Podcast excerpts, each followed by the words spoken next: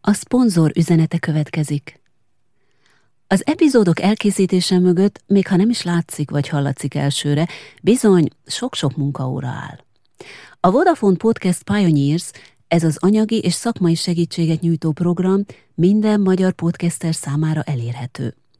Minél többen hallgatják a podcast epizódjait, annál inkább tudom fejleszteni a műsorok tartalmát, szakmai téren is, a szponzor segítségével és támogatásával. Ezért kérlek, ajánld a műsor barátaidnak és ismerőseidnek is, hogy minél többen hallgathassák az epizódokat. Köszönöm neked, kedves hallgatóm, és köszönöm, Vodafone.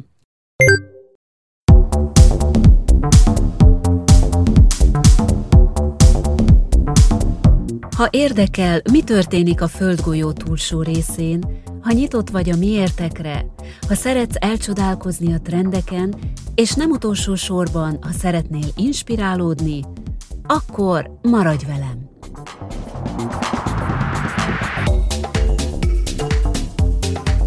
Ez itt az Ablak Japánra podcast. Japánról, egyenesen Japánból, mely túlmutat a zöld a kesernyés ízén, a szumóbirkózók teljes ölelkezésein és a high-tech kütyük legendás világán. Félretéve a kliséket, egy ablakot szeretnék nyitni neked a mai Japánból, a japán gondolkodásra. Ha már szereted Japánt, akkor azért, ha pedig egyszerűen csak ki akarsz szökkenni a megszokott kulturális keretek közül, akkor pedig azért tarts velem az elkövetkező percekben.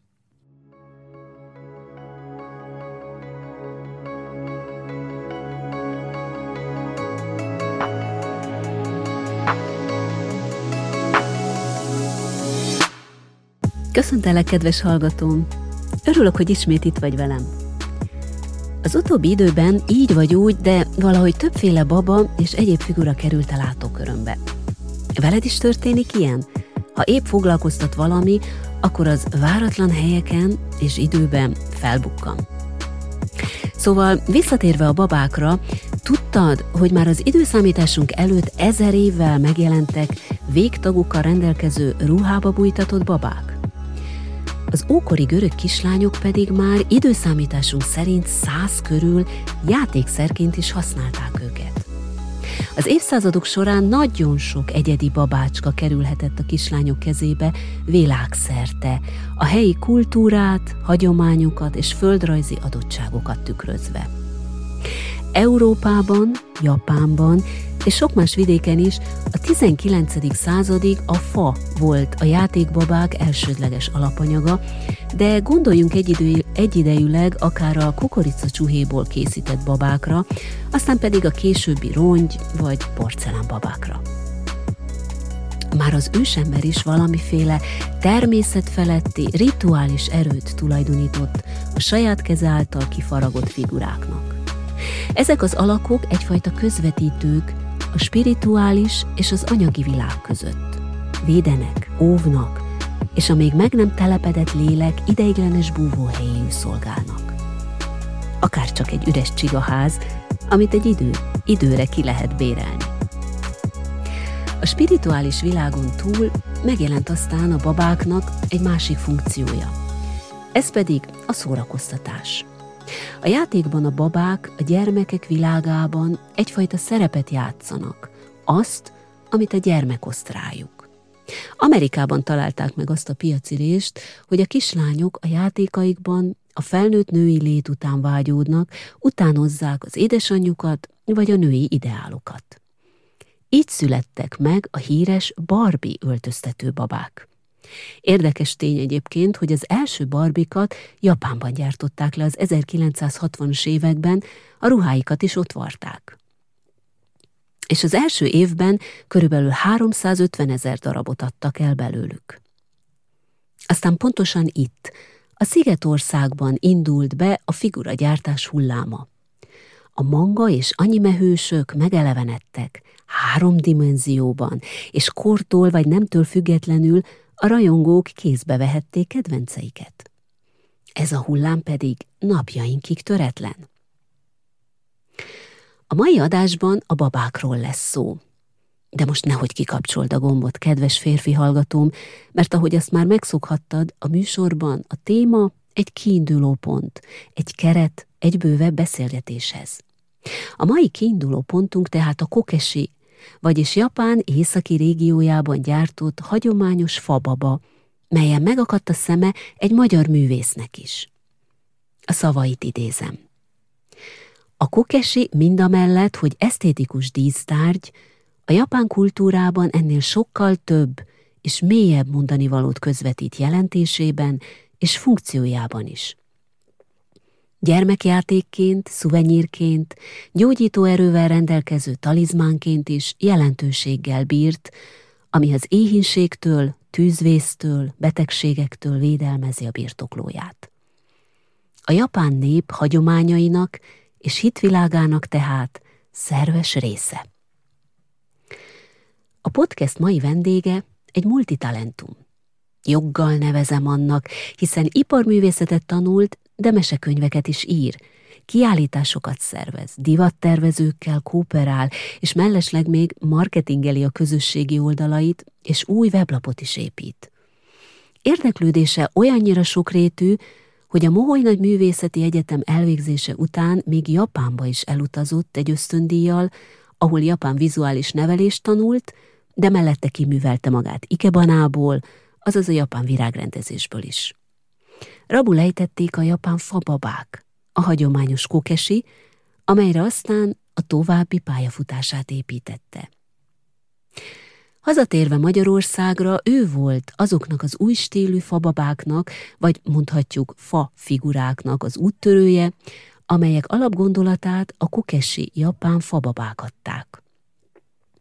Munkáját és munkásságát nem csak Magyarországon, hanem Japánban is elismerik. Eddig több mint hat díjban részesült, kiállításokat szervez hazánkban és a Szigetországban is, és alkotásainak művészi értékét még Amerikában is elismerik. Az én olvasatomban ő egy buddhista művész, akinek ötletei mögött a japán hagyomány mély tisztelete és ismerete áll, viszont a tradicionális formákat ő a saját belső világának vonásaival fűzi össze, és ebből egyedi, sajátos, elegánsan bájos alkotásokat teremt. Nevezhetjük akár termékeknek is. Bár már többen kezdik őt utánozni és lekoppintani Magyarországon, az igazi brand mögött lévő technikai tudás, művészi egyediség és a vizuális összhatás mégis utánozhatatlan. Sőt, Elmondása szerint olykor-olykor épp az ő munkáit utánzó replikációkból nyer motivációt a fejlődéshez, kap erőt a folytatáshoz. 2019-ben adta ki könyvét Rácz Ibolya szerzővel, Kokesi a japán fababák világa címmel, magyar és angol nyelven. Vendégem a könyvről ezt írja, idézem. Sok kutatás, utazás, beszélgetés és ismeretgyűjtés eredménye ez a könyv. Jó pár éve magaménak érzem a kokesi készítők világát, alapvetően kívülállóként is egész otthonosan mozgok közöttük, azonban rendkívül szubjektíven ítélem meg a munkásságukat. Művészként, emberként, a japán kultúra tisztelője és ismerőjeként is folyamatosan keresi a válaszokat a miértekre és az összefüggésekre. Hitvallását leginkább a kiállításokra és a versenyekre készített alkotásaiban tudja határtalanul kifejezni, hiszen ilyenkor szabadon szárnyalhat, és az ihletből fakadó kreativitást nem kötik gúzsba a megrendelésre készítendő termékek elvárásai. Aki az ablakot kinyitja, mint mindig, Janagi Szava Gyöngyi, és aki ma ezen az ablakon benéz, Tóth Vásárhelyi Réka, iparművész, és az első magyar kokesi készítő. Szeretettel köszöntöm a kedves hallgatókat, és eh, nagy örömmel köszöntelek téged, kedves Réka, a műsorban, és nagyon köszönöm, hogy elfogadtad a meghívásomat. A felvezetőben eh, sok mindent említettem már rólad, és a neten is nagyon sok információt el lehet érni, aki ér, akit érdekelnek a dolgok, bármi után utána tud nézni, Viszont a gyerekkorodról nem igazán lehet sok információhoz jutni, nem nagyon lehet erről tudni. Milyen kislány voltál te? Te szerettél babázni? Köszönöm szépen először is a felkérést, hogy szerepelhetek a műsorodban. És nagyon aranyos a kérdés, főleg azért, mert nagyon sokszor megkérdezik azt, hogy hogyan, kerülök, hogyan kerültem kapcsolatba annak idején Japánnal, és a tíz éves koromban ugye japán szomszédaink voltak, és akkor ővelük barátkoztunk nagyon jól össze, és rajtuk keresztül szerettem meg a japán kultúrát, de ezt elég sok helyen kérdezték már, és le is írtuk, de azt, hogy szerettem-e babázni, ez egy nagyon érdekes kérdés, az még soha nem jelent meg így publikusan. Igen, nagyon szerettem babázni. Nekem a babázás arról szólt, hogy készítsünk valamit.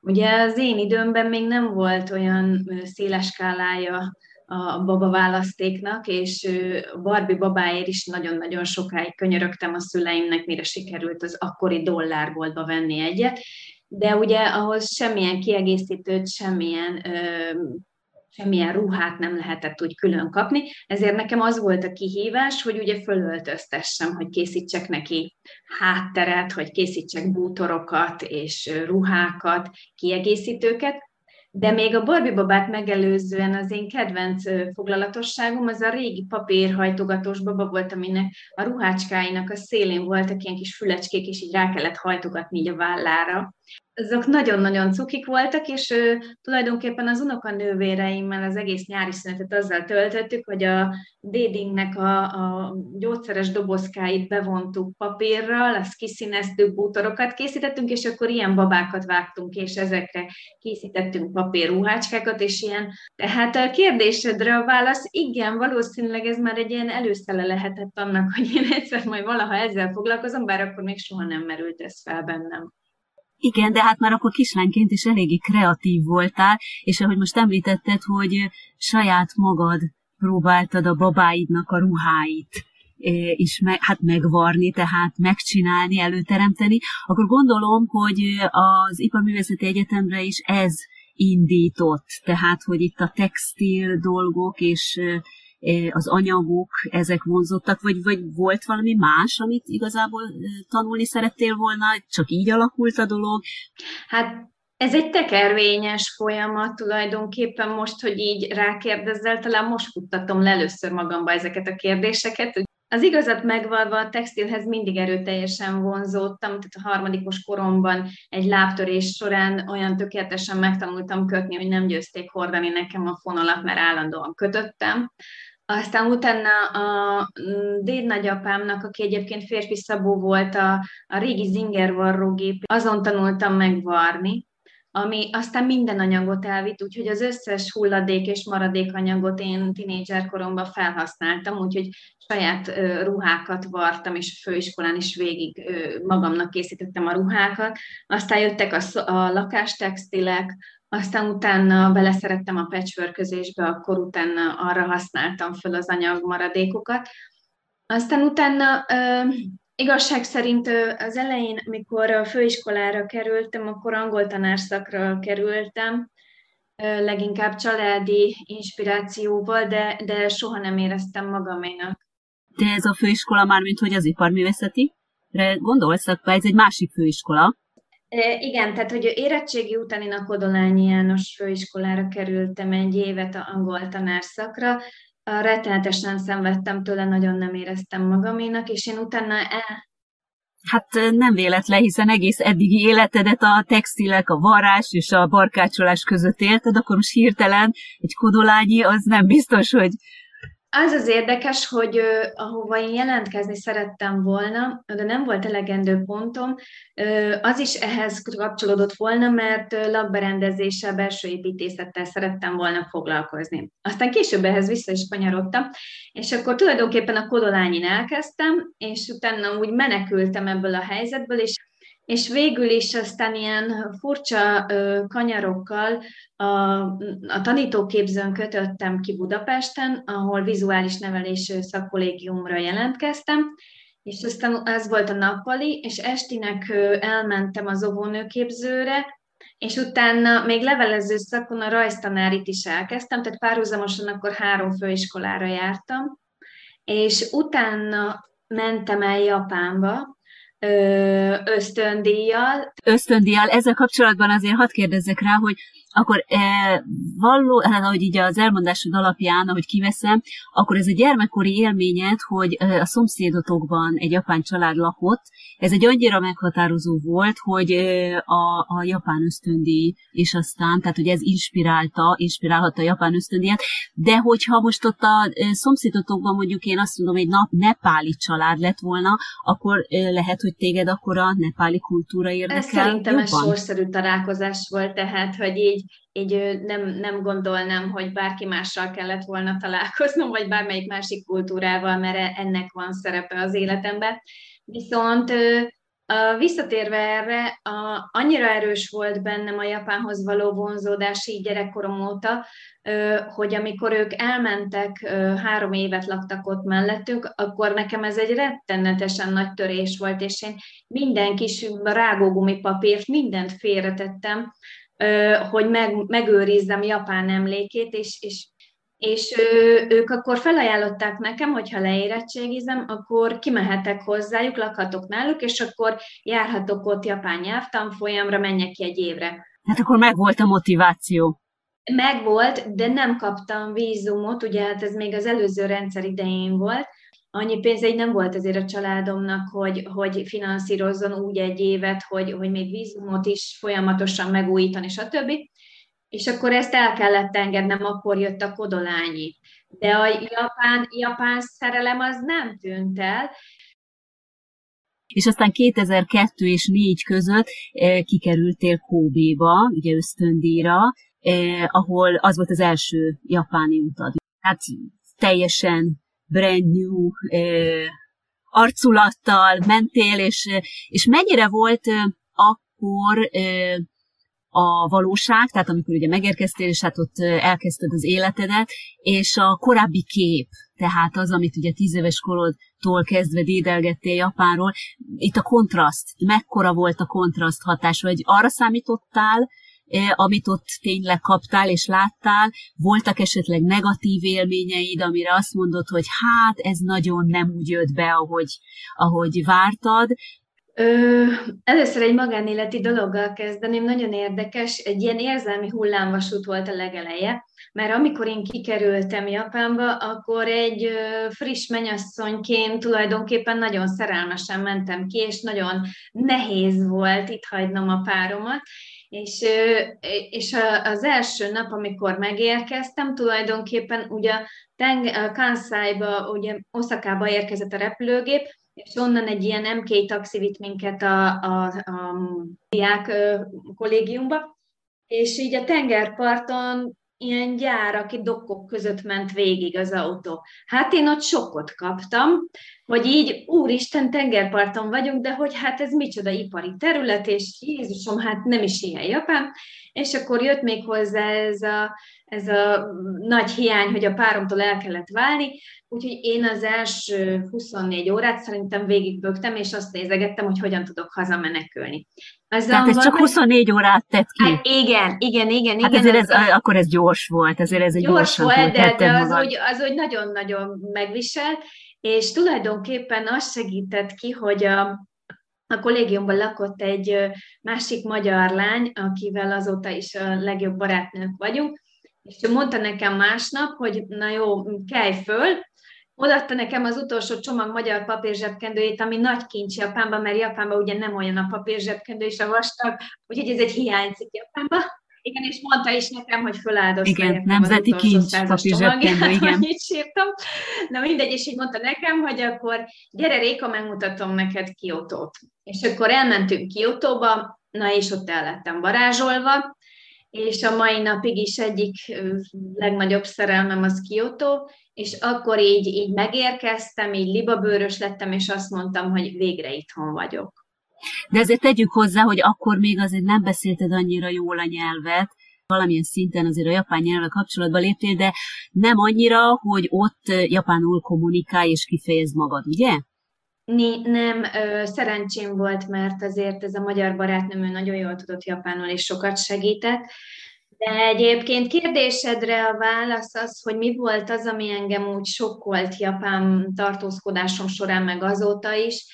De ami talán legjobban felszokott bosszantani kint, az a, az a fajta nehézkes felelősségvállalásuk, amikor amikor van egy tény, amivel mondjuk elmegyek egy hivatalba, vagy egy bankba, vagy bárhova meg kell oldani problémát, teszem, azt mondok egy, egy egyszerű példát, egyszerűnek tűnőt vidéken voltam, és nem volt sehol bankautomata, és mondták nekem, hogy ahhoz, hogy föl tudjak venni a magyar bankkártyámról pénzt, ugye ez nehézség Japánban általában, ahhoz vissza kellene vonatoznom másfél órát.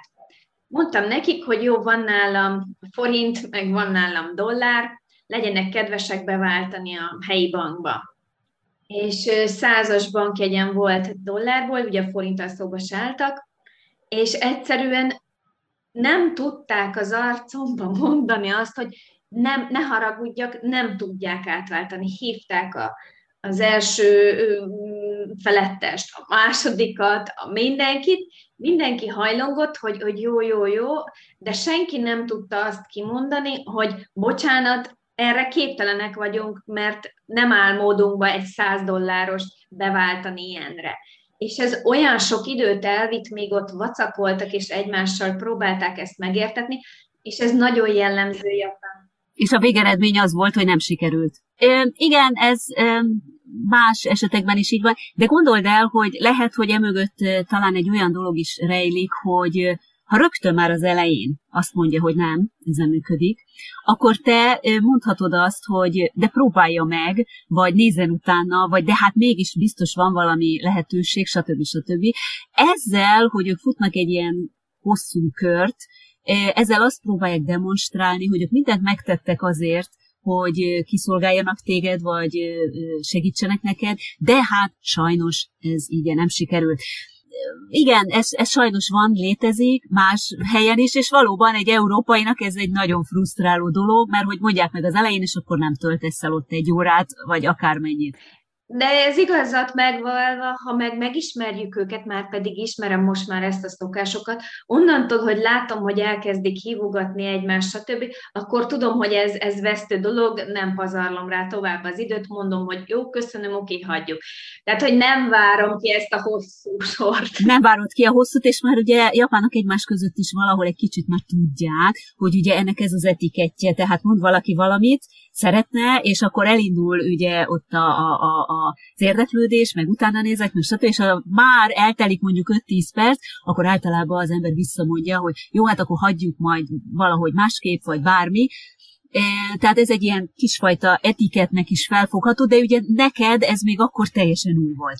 Persze, de ennek ellenére én azt mondom, hogy, hogy Japánban, tehát hogy olyan olyan megbecsülést és olyan emberi tiszteletet, amit ott én éreztem, és a mai napig is érzek, vagy akár tanárként, hogy, hogy, hogy magasan megbecsülik azt, amit teszek, vagy azt, amit dolgozom, vagy, vagy csak egyáltalán a személyemet, ezt soha sehol nem éreztem Magyarországon.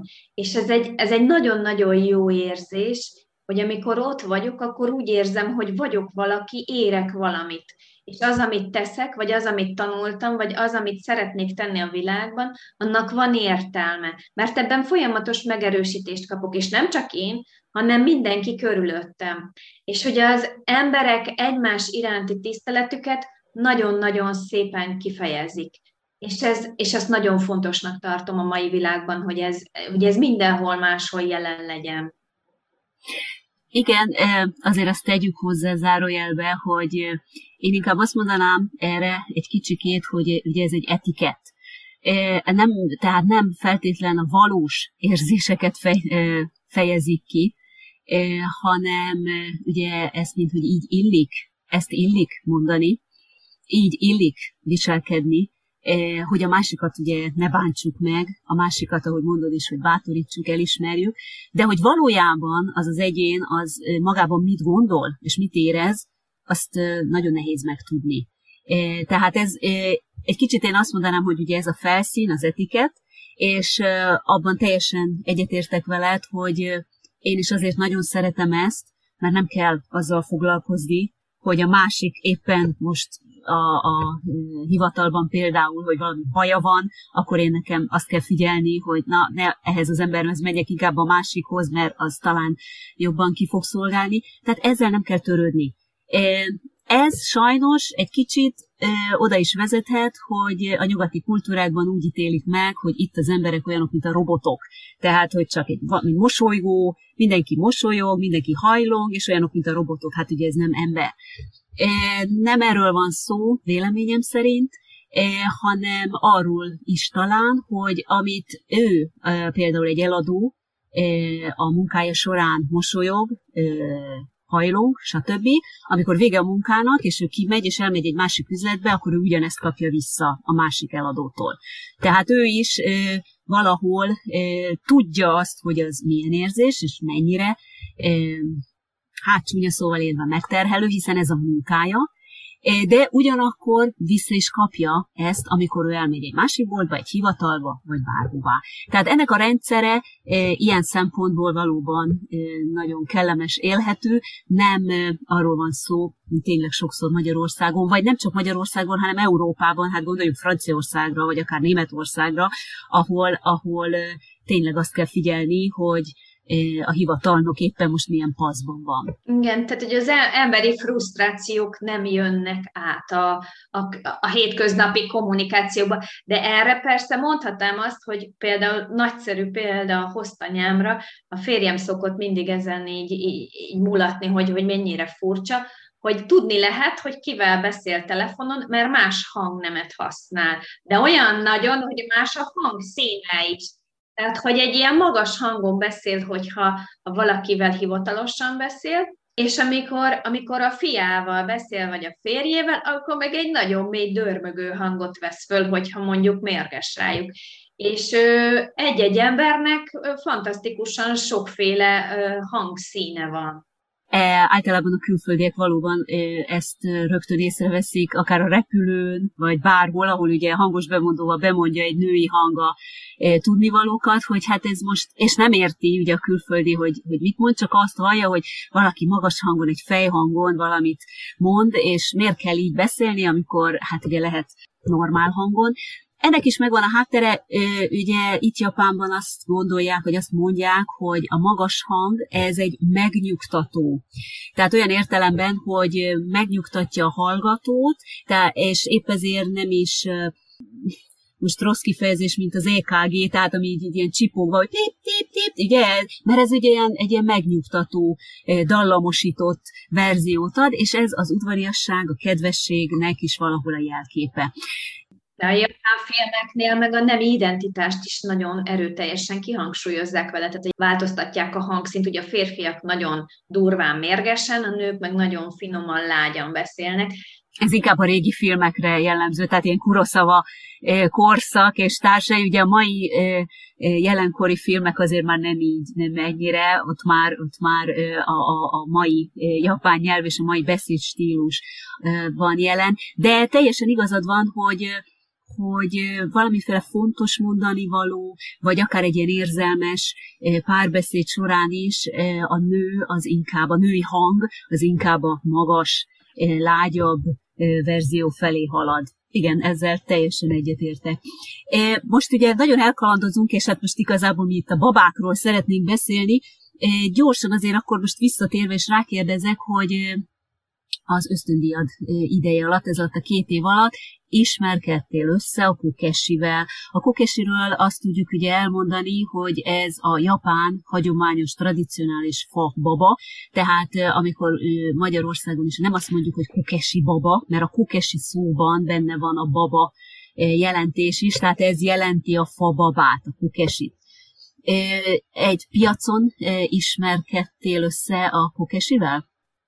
Igen, ez írtam, amikor hazajöttem egy mesekönyvet, és ebben megpróbáltam így mesésen leírni a történetet, de egyébként valójában az tényleg úgy történt, hogy mentem egy bolha piacra Roku Islanden, ez ott Kobe, Kobe és Osaka között van, és a, a hoztanyám mutatta meg, hogy ott mennyi minden van, és nagyon-nagyon érdekesek a japán bollapiacok, tehát nem, nem csak egy ilyen antik piacnak kell elképzelni, hanem nagyon sok mindenkinél otthon fölhalmozott a régi olyan dolgok, amik kisincsenek bontva, tehát néha vadi új, teáskészletet, stb. lehet venni fillérekért.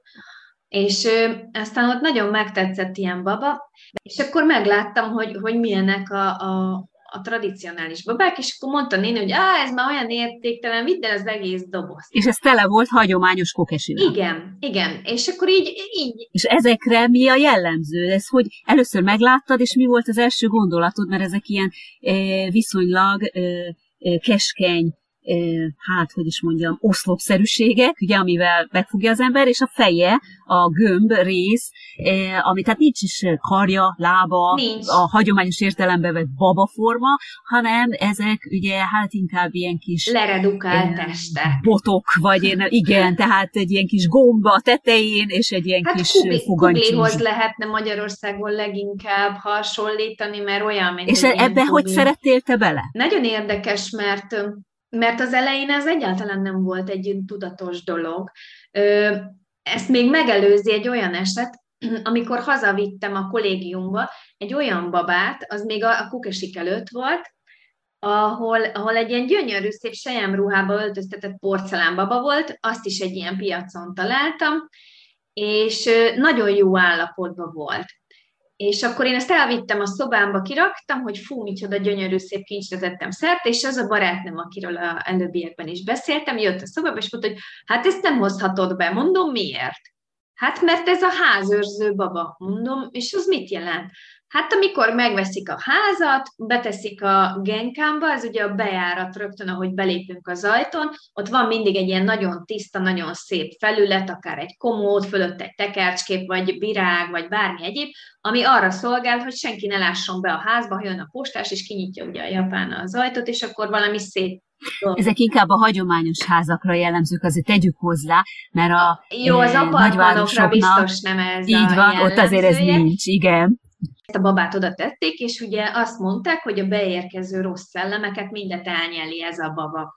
És amikor elköltözik a család, akkor ezeket a babákat el kell vinni a szentélybe, megfelelő helyre, ahol elégetik, és megköszönik, hogy segítségére volt ugye a családnak, vagy a háznak, és nem engedte ki a rosszat.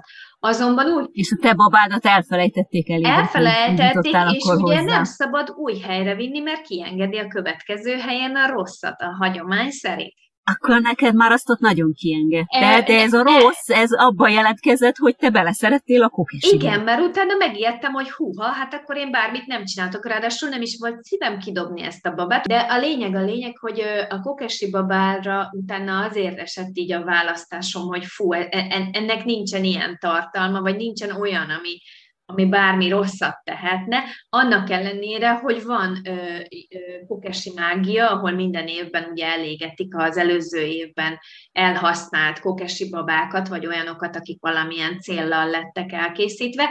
Ráadásul a mesterek minden évben a mágiára az év legjobban sikerült babáját teszik oda, hálaképpen, megköszönve az isteneknek, hogy, hogy segítették a munkájukat. És akkor kezdtél el tanulni és, róla, és akkor kezdtem el tanulni, meg magad. az volt még az érdekes, hogy a Japán Egyetemen, a Kobe Egyetemen fölvettem egy szobrászat szakot, egy nagyon-nagyon kedves professzortól, Jun Cukavakinak hívják, ő fémszobrász, óriási, gigaméretű vasszobrokat készít.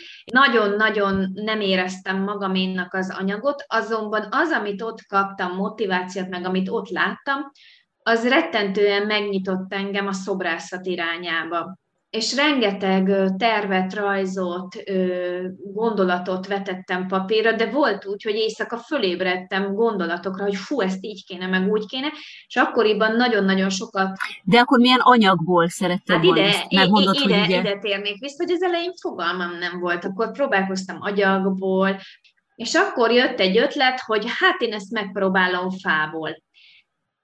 Hát, tönkre is tettem egy gépet az egyetemen, fizettem is a mm, különböző esz, a fűrészlapot teljesen kicsorbítottam, mert ugye fémhez voltak az eszközök, én meg És te meg fát, fát tettél bele. Senki uh-huh. mondták, hogy bármikor bemehettek alkotni, hoztam egy darab fát, és elkezdtem a fűrészgépen a fényfűrésben. Látod a magyar, a magyar szellem, hogy meg sem kérdezed, de amit te eldöntesz, és szeretnél, akkor hát miért ne hát próbáljuk meg. Én meg. úgy voltam vele, Aztán... ha a fémet elviszi, az, akkor miért baj az a fának, tehát a fa sokkal puhább, mint a fém. És akkor elég sok szobrot készítettem, és mindegyik az ölelés témára volt kiélezve, kolumbiai ö, kollégista társnő, aki mondta, hogy de, de Réka, miért nem csinálsz kiállítást ezekből a dolgokból? És akkor jöttem rá, hogy annyira hiányzott kint Japánban az ölelés, maga a, a momentum. Az ölelés maga, mint, mint mozzanata az életünknek, az nagyon hiányzott. Úgyhogy rengeteg olyan alkotást készítettem festményszobrot, ami az öleléshez kapcsolódott. A tudatalattimba elkezdtem ezen dolgozni, és ebből alakult ki ez a, ez a komplex. Egy galériában volt, igen, de az egyetemen készített dolgaimat raktuk ki, és nagyon sokan eljöttek, és nagyon sokan gratuláltak, és ez volt életem első kiállítása. És akkor innen jött azért ez a letisztult forma, ami, mostan, ami a mostani alkotásaidra jellemző. Tehát nagyon sok mindenbe idézelbetéve belevágtál, kipróbáltad magad, és ami a legjobban e, tetszett neked, amiről azt gondoltad, hogy a e, leginkább e, hozzád illik, ezt folytattad a kokesik, illetve hát így most már a saját egyéni fababáid alkotásával. Amikor ugye visszajöttél Magyarországra, akkor írtad meg, ez egy mesekönyv volt, és ami az előbb is említetted, a Csodálatos Fababa címmel, ahol ugye már itt a kokesik, tehát itt már a, a konkrétan a fa, babákra fókuszálva eh, alkottad meg ezt a ezt az írásodat. Azért itt most gyorsan megkérdezném, hogy mikor ezt írtad, akkor milyen célcsoportnak írtad ezt a könyvet, vagy, vagy ezt inkább egy ilyen memorandumnak szántad, tehát a kintléted összefoglalójaként a családodban, ugye, hogy a gyermeked megszületett, és hát ennek apropójaként a könyvet, a, a mesét írtad. Tehát azért kik, kik voltak a célcsoportot, kiknek írtad gyerekeknek, japán imádóknak, vagy a nagy közönségnek? Mi volt a fejedben Ez akkor? is nagyon érdekes, mert ez úgy indult, hogy ugye amikor hazajöttem Japánból, akkor, akkor kezdtem el én a momén tanulni, tehát a képz, az Iparművészeti Egyetemen, textil és tanári szakom, és ott is japános témákat választottam, ugye japán motivumrendszerekkel foglalkoztam, és az a helyzet, hogy előtte egy mesekönyvet illusztráltam már, amit ugyancsak egy kinti magyar barátnőm írt, és neki illusztráltam a könyvet, de valahogy nem találtam meg benne saját stílusomat, önmagamat.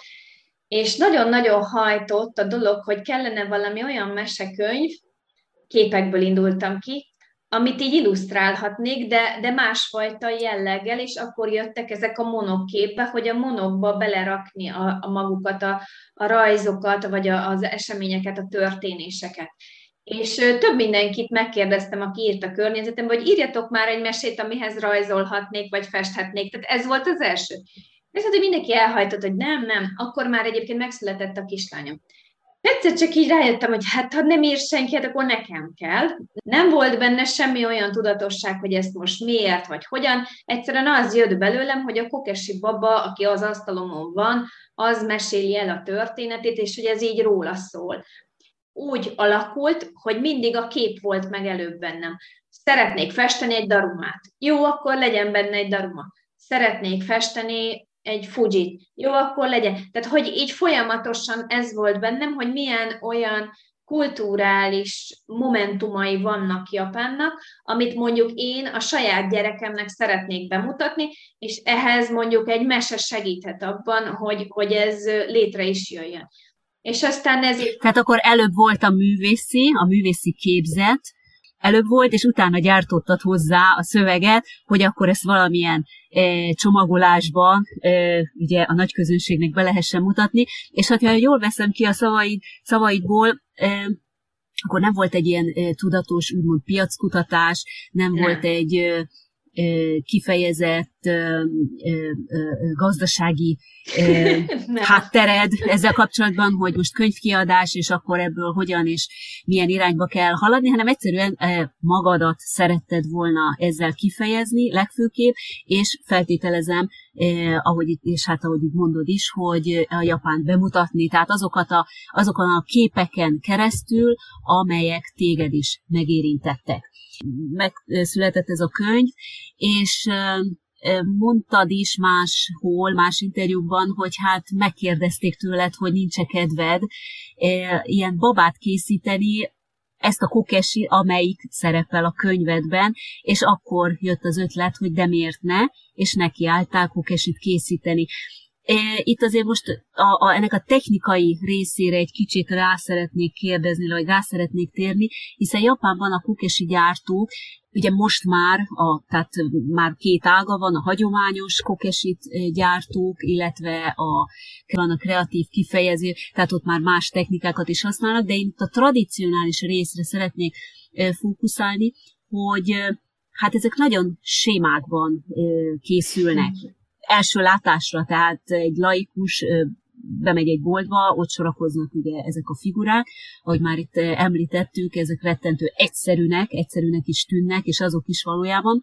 Amennyire én tudom, itt a kokesinél az igazából a nehézség, vagy hát egy e, kokesi készítőt akkor ismernek el igazán, a babának a fejét hogyan illeszti a testébe. Tehát itt van egy a testbe illesztéskor, ezt úgymond csak egyszer lehet behelyezni, és utána már többet nem lehet kihúzni a fejét, és amikor belehelyezi, akkor utána lehet azt ott egy kicsit csavargatni, tekergetni, és az egy ilyen nyekergő hangot ad ki, ez a, ugye a gyerekeknek, hiszen hát baba elvileg, hogy a régen a gyerekeknek adták még oda a kezükbe játékra, a gyerekek ezzel játszottak. Tehát, hogy ezt a hangot kiadja-e a, a figura, a készített figura, ebben is mérik a kukesi készítőnek a mesterbeli, mesterségbeli tudását.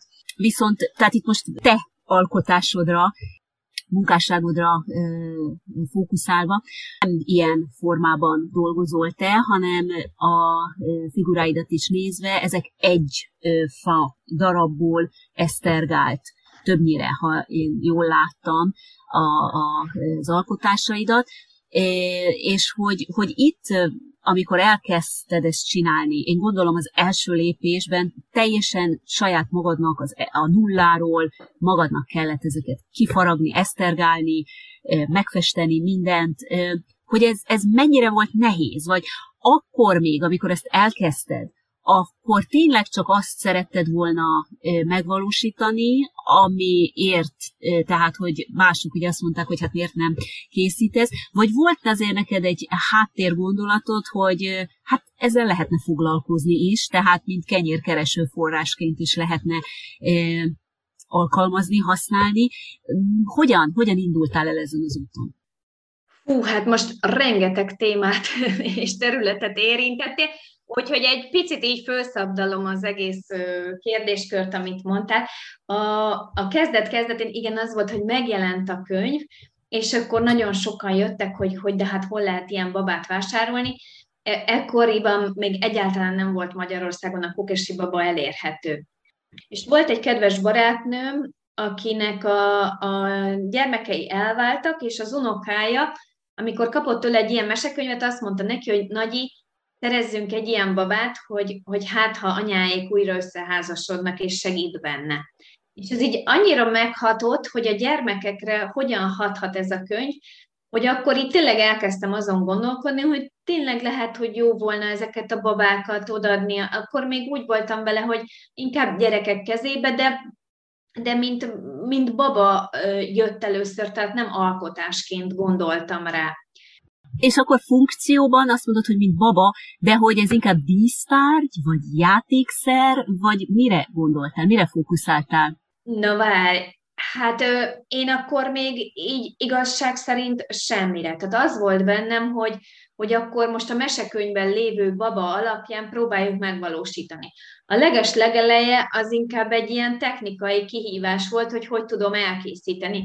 Volt egy jó pár Japánból hozott babám, esztergálni nem tudtam, ezért kellett keresnem egy esztergályost. Nagyon nagy szerencsém volt, fölmentem a internetre, az első közelemben lévő esztergályost megkerestem, Ceglidi Zoltánt, akivel a mai napig is dolgozom 11 éve, és akkor ő készített nekem egy jó pár alapot. De aztán voltak benne olyan technikai kérdések, amelyeket esztergályosként sem tudott megoldani, asztalossal is össze kellett ö, jönnöm. Jó, akkor milyen fából legyen? Ez is egy nagyon nagy kardinális kérdés. Túl puha nem lehet, túl szálas nem lehet, ö, túl sötét nem lehet, és, ö, és akkor próbálkozzunk a formákkal. Akkoriban még csak másolás volt.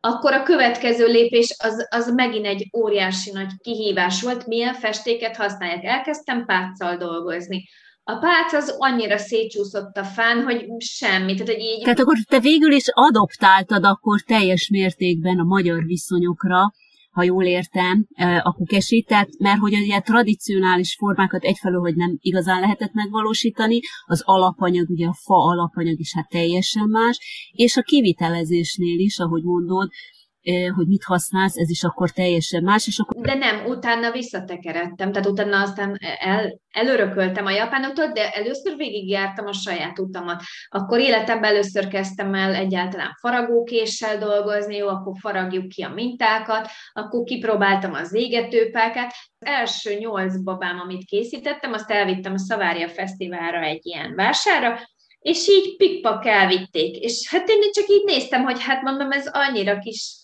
kezdetleges, de nagyon tetszett az embereknek. És tulajdonképpen ez volt augusztusban, és én akkor elkezdtem ezzel foglalkozni, és mondta egy barátnőm, hogy hát vigyük ki a vampra. Mondom, hát én nekem se energiám, meg hát hol, sehol nem vagyok, még hogyan vigyem ki, ugye a vamp az a ilyen művészeti vásár, és oda zsűriztetni kellett a dolgokat, de, de mégis ö, annyira megtetszett az embereknek, hogy tulajdonképpen augusztustól decemberig 190 babát készítettem. Tudatosodott, hogy akkor erre van igény, erre van igény, és akkor hogyan hogyan gyűjtötted ezeket az adatokat? Mármint úgy értem, hogy e, láttad, hogy egy bizonyos babád az jól fogy. Nem, kipróbáltam mindent. Tehát kipróbáltam, amit csak találtam így elérhető közelségben, meg volt. Itt nem volt valamilyen szisztematikus meneted, mármint az ötleteid alapján, hogy próbáljuk ki ezt, próbáljuk ki azt, amazt, hogy, hogy milyen útvonalon haladjál, vagy ez teljesen ilyen... Intuitív volt. És akkor a, a, ezeken a kiállításokon csekkoltad le úgymond, hogy a közönség ezt mennyire kedveli. Vásárok, igen. Igen, és akkor tulajdonképpen utána Utána egy év alatt 1500 babát készítettem. Itt már kezdtem játszani azzal, hogy a saját ötleteimet is beleviszem, de még mindig az volt bennem, hogy folyamatosan néztem, gyűjtöttem a képanyagot, gyűjtöttem a motivumokat, a kimonókat néztem, tehát próbáltam megtalálni. Akkor szerencsém volt, mert legalább a festékre rátaláltam saját magamtól, soha nem tudtam, hogy ezt a festéket használják, amikor kim voltam az egyetemen, akkor vettem magamnak egy olyan tintafesték szettet, Ganrosájnak hívják. Japánban, amivel kaligráfiákat, vagy ilyen ö, szép ö, festményeket csinálnak, de én nem tudtam, hogy ezt használják a kokesihez, aztán jóval később kiderült Japánban, hogy ezt használják, most megmondom őszintén így, hogy hallgatlak, e, azt mondom, hogy egy rettentő nagy varga betűt tettél, hiszen ugye Japánban ezt, e, ezt hát évszázadok során már kikísérletezték, és hát ugye ebben rejlik ugye a tradíció, a hagyomány, és egyáltalán technikai tudás. És most itt azt kérdeztem volna meg, hogy hát nem lett volna egyszerűbb akkor már az elején egy japán mestert keresni, és azt mondani, hogy oké, okay, Japánban ezt hogy csinálják, megtanulod ezt, és abból kísérletezett ki aztán a saját egyedi, egyéni stílusodat. Most így elhallgatva, az jön le nekem, hogy, hogy tulajdonképpen neked akkor volt egy, egy ötleted, megvolt az alapot, megláttad ugye a babát, és hogy ezt hogyan kell csinálni, Igen. vagy mit kéne ebből, meg, meg milyen for, meg a formáktól kezdve a technikai részét, mindent, azt elkezdted kikísérletezni. Ami bejött, bejött, és ami nem, nem.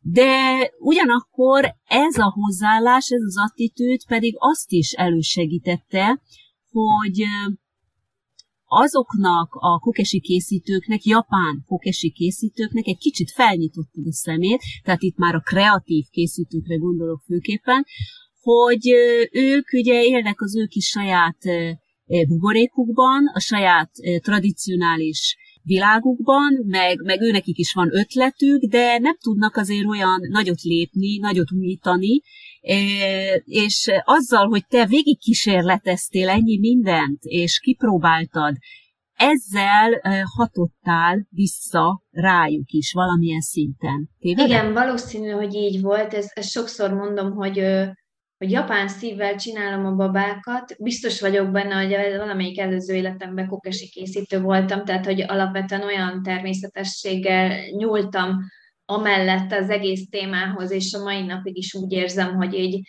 hogy ez, ez így, így folyik belőlem, tehát hogy nem kell erőlködnöm. És fantasztikus érzés volt mondjuk az, hogy, hogy ez, ez olyan természetességgel történt meg, hogy nem volt benne semmi erőlködés. És az életem előtte lévő részében minden olyan dolog, amit csináltam, az valahol egyfajta erőlködés volt, valahol, valahol iszonyatos energiákat kellett abba fektetnem, hogy valami jöjjön belőle, sikerüljön belőle. Eznél nem volt, semmilyen akarás nem volt mögötte, és semmilyen, semmilyen direkt dolog, csak úgy történt.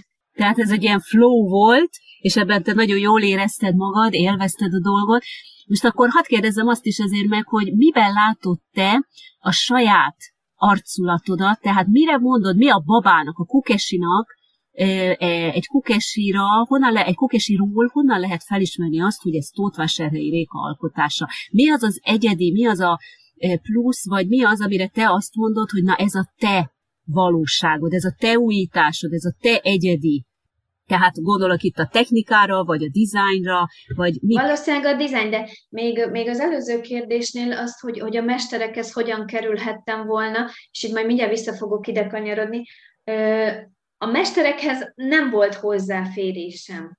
Tehát nőként, külföldiként nem értettek.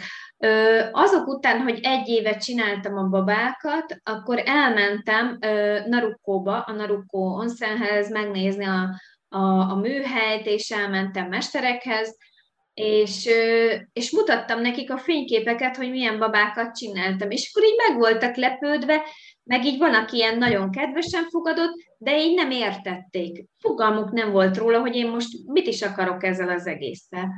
Igen, mert annyira új voltál nekik, feltételezem ki ez a nő meg. Igen, tehát nem a személyet, hát, hanem maga. Igen, az is, hogy ugye igen. külföldiként, meg gondolom az is, hogy amit al- mondott, hogy mutattad a fényképeket, hogy amit alkottál, az annyira eltér attól, ami, amit akkor Japánban. Nem, tehát felismerték benne a kokesit, és és aztán ott, amiket összegyűjtöttem, tapasztalatokat, meg levideóztam, hogy hogy készítik, azzal a tapasztalással visszajöttem. De esélyem se volt arra, hogy bárki ott Hogy befogadjon, befogadjon téged. Persze azért ez egy zárt, valóban ez egy zárt világ, nehéz, nehéz bejutni. Egyébként ez egy nagyon fontos kérdés szerintem, hogy véleményed szerint mi az, ami kukesi? Tehát azt mondod most az előbb, hogy, hogy akkor még felismerték az alkotásaidban a kukesit, mert hogy amit már most alkotsz, az már nem az. Tehát meddig kokesi egy fa baba, ha így lehet ezt kérdezni, mitől lesz valami kokesi, és nem csak egy fa baba, egy fa figura. Ö, igen, ennek is vannak kritériumai, hogy meddig, fa, meddig kokesi és honnantól fababa. De a, a mesterek, a dentó mesterek, akiknek mondtad, hogy a csapoláson is múlik, egyébként négyféle csapolási technika Ez mi ez a csapolás? A Ja, ez lenne, amit, amiről beszéltem én, igen, tehát, hogy a e, nyakát beleteszik a törzsbe. Ez, amit mondtál, hogy a nyak a testet, és uh-huh. ennek egy ilyen nyikorgó hangot kell adni, és ezt azt mondták régebben, hogy síróbaba, és sokszor mondták, hogy halott gyermekeknek a, a lelkének a sírása is, tehát hogy nem feltétlenül csak jó dolgok kötődnek hozzá, de hogy ez az egyik technika, de létezik még három másik nyak és a testnek az összecsapolására. Na de hogy ők apáról fiúra ö, szállt a mesterség. És, és mivel népművészetről van szó, tulajdonképpen az 1800-as évek végén olyan emberek kezdték el ezt készíteni, akik, akik a földművesek voltak, és a földművesek ugye a ráérő szabad idejükbe télen kezdték el készíteni ezeket a babákat maradék anyagokból, de nem volt bennük semmilyen művészi inspiráció, tulajdonképpen ők abból díszítették föl a lehető legegyszerűbb módon a babákat. Arca volt, szeme volt, óra volt, szája volt, és néhány virágot festettek a, a testükre. Csak tintát használtak, mert csak az volt nekik. Fekete, piros. A pirosnak nagyon fontos szerepe van Japánban, mert az védő. Tehát az összes népművészetben fellelhető piros baba, amit készítettek a gyerekeknek textilből vagy bármiból, annak védő funkciója volt. Ezért a kokesi babára bőszen rárakták a pirosat, zöld, sárga és manapság van már kék. De ez a, ez a négy szín volt az, amit használtak. 1940-ig azt mondom, hogy ennek így, így nagyon szépen futott ez a kokesi baba, és így beépült a tulajdonképpen a népművészetbe, de utána jött egy ilyen nagy boom, amikor jöttek a műanyagbabák, meg már mindenféle új baba, és tulajdonképpen lett egy újabb bumja, amikor uh, ott elkezdtek utána szuvenír tárgyakká válni, amikor már nem a kézjelzet, hanem, hanem így eladásra szánt babák voltak, inkább sorozatgyártásnak mondanám, ez az omiyage típusú kokesi babák, és utána az 1900 60-as években kezdték el csak a művészek újra felfedezni, és újra készíteni a babákat, de ők már tökéletesen eltértek attól, amit a Dento baba hozott. Ezért nagyon sokáig, igen, tehát hogy nagyon sokáig ellenállás is volt köztük. Tehát két csoportra vált ez az egész dolog. Voltak a dentósok, akik ugyanúgy készítenek ajándékbabákat, és vannak a művészek, a szószakú készítők, akik meg művészi szinten akár mondhatnánk szobrokat készítenek. De őnekik is van egy-kettőnek olyan manufaktúrája, amiben az új típusú babákból a szuvenírtárgyakat készítik. Ilyen például a Fujikawa gyár, vagy az Usaburo gyár is. És azért azt is mondjuk el, hogy téged most már Japánban mind a két tábor elismer, hiszen a bentó, tehát a hagyományos készítők, hiszen a versenyeken, amelyeken részt veszel Japánban, ők is ugye jelen vannak, és az új tábor, tehát a kreatív készítők is elismernek, hiszen te a te kreativitásodat, hát ezt nem lehet nem észrevenni.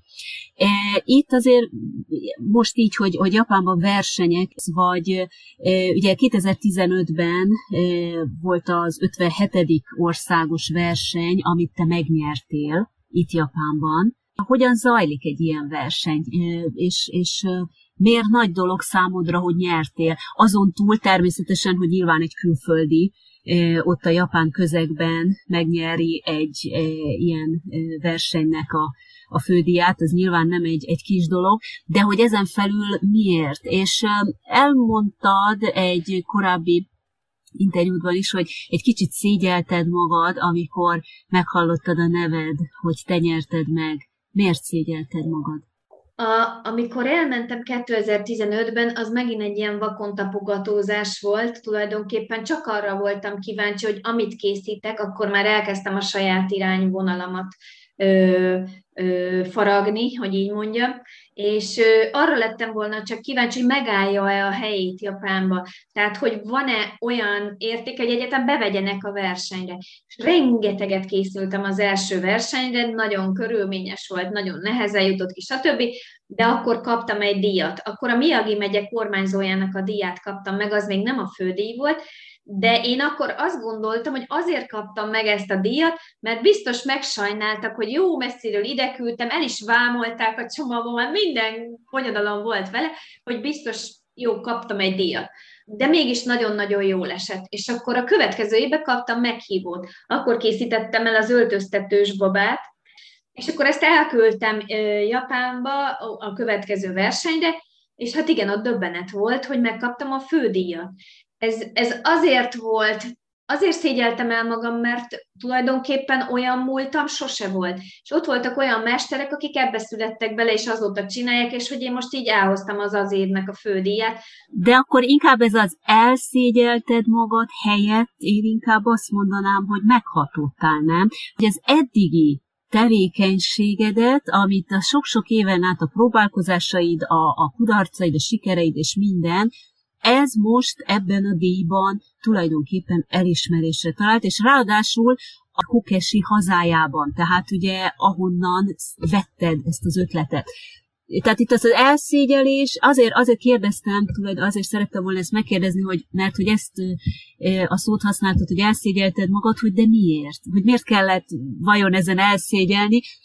Igazság szerint, hogy beletiportam egy kultúrába, egy olyan dologba, ö, vittem be valami újdonságot, ami a tradícióról szól.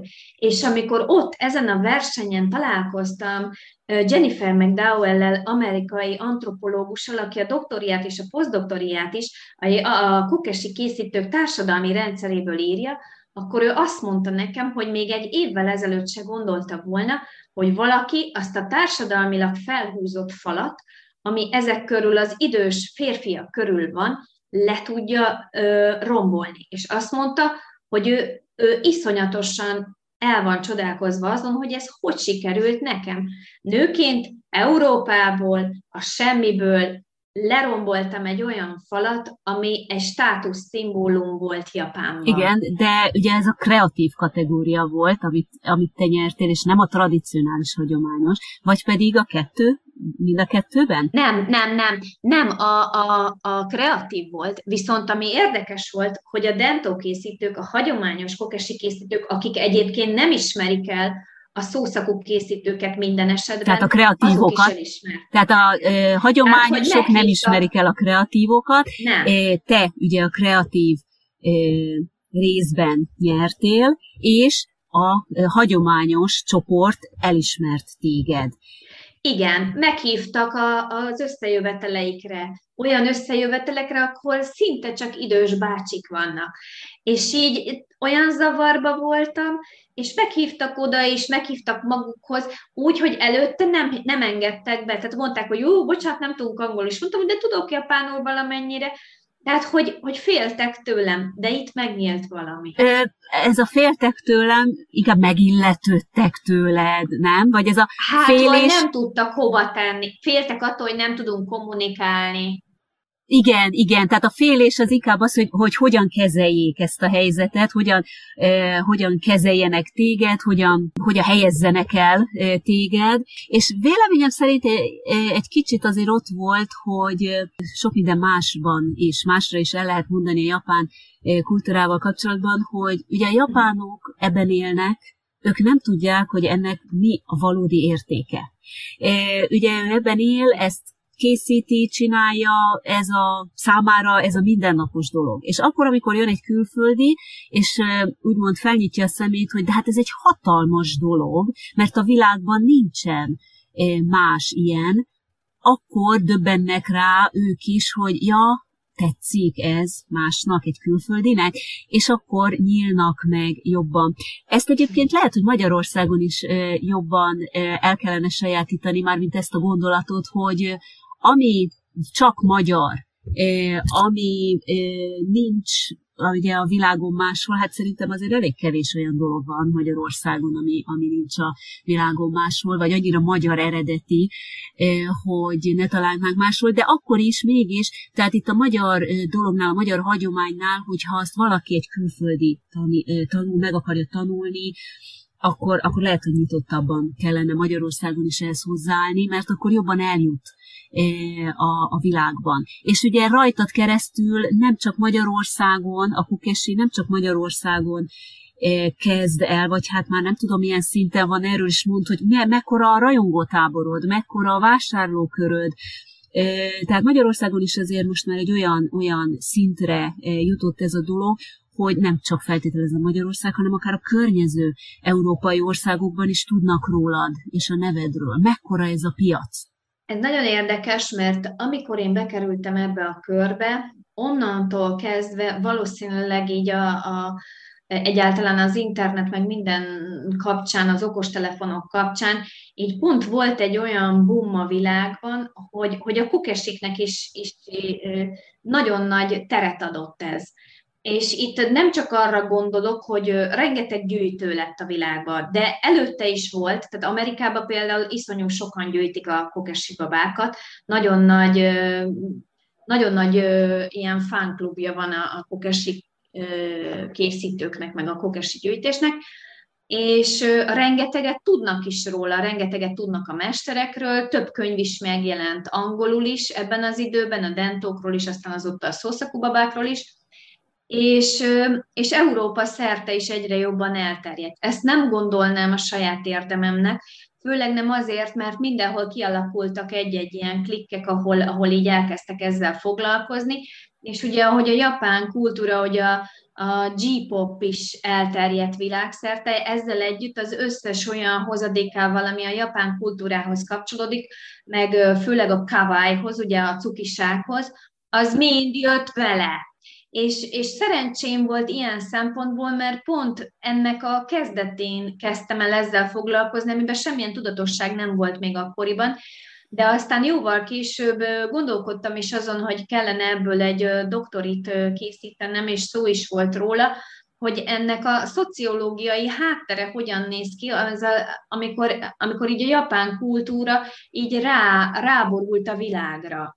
És, és ennek csak egy szegmens. Igen, de ez mennyire hat rád egyébként most így, mármint a kawaii, meg a, az anime figurák, a manga figurák például, és ugye említsük meg a jókájokat is, ugye ezek a tipikus japán démonok, hát talán démonoknak lehetne mondani, de egy kicsit más, tehát ez is egy sajátos, specifikus jelenség, ez a jókáj világ, de itt most azt szeretném megkérdezni, hogy rád mennyire hatnak nem feltétlen a trend, hanem maga a jelenség. Tehát mennyire szereted az, az anime figurákat például? Hogyan, vagy eszedbe jutott már, hogy ezeken a e, fa, e, baba e, képeken, figurákon valamilyen szinten visszaadod ezeket a figurákat? Igen, mindennel mindent kipróbáltam. Tulajdonképpen több mint tízezer baba, sőt, jóval több áll már mögöttem. Ebbe azért sok minden belefér, főleg az, hogy, hogy nem szeretek egyformákat készíteni, annak ellenére, hogy azért a vásárlóknak megvannak a kedvencei,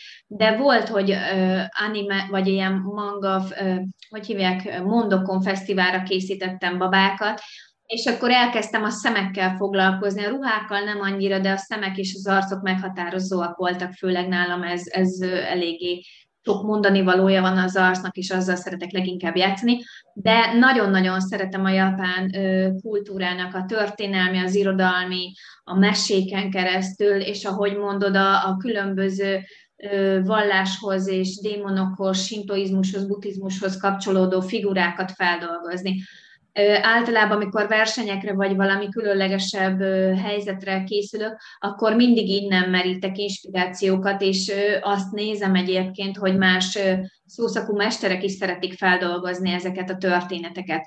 Persze mindenki másképp, és azt mondják, hogy, hogy, hogy az, az hihetetlen bennem, hogy minek utána nem ebbe születtem bele, ezért sokkal-sokkal több energiát fektetek bele, és ez még a verseny után, amikor megkaptam a díjat, és az, amit mondtam, hogy elszégyeltem magam, akkor jött elő, hogy hát én még mindig semmit nem tudok erről. Hát én nekem még rengeteg tanulnivalóm van.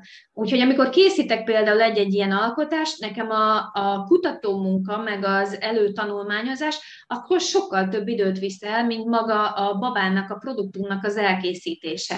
Rengeteget van, hogy hónapok. Honnan, honnan gyűjtöd az anyagot, illetve mondjuk el azt, hogy most már ugye neked van eh, egy apám igen, mestered igen. is, ugye Aoki Ryoka sensei személyében, aki ezt is ugye egy korábbi beszélgetésünkkor mondtad, hogy úgy élt, mint, mint egy békakút alján, és aztán ugye rád talált, illetve hát te találtál rá, mindketten egymásra találtatok, az a lényeg, de hogy mennyire fontos ez számodra, hogy neked van egy japán mestered. Mennyivel adott ő neked többet, és itt azért megkérdezném azt is, hogy Igen. ugye ő nő, és hát az előbb említetted, hogy, hogy ebben a férfias világban nőnek nagyon nehéz bármit is elérni. Ő mégis nőként egy elismert alkotó is egyben. Tehát, hogy mi az, ami neked többet ad azzal, hogy van egy mestered, és mi az, ahogy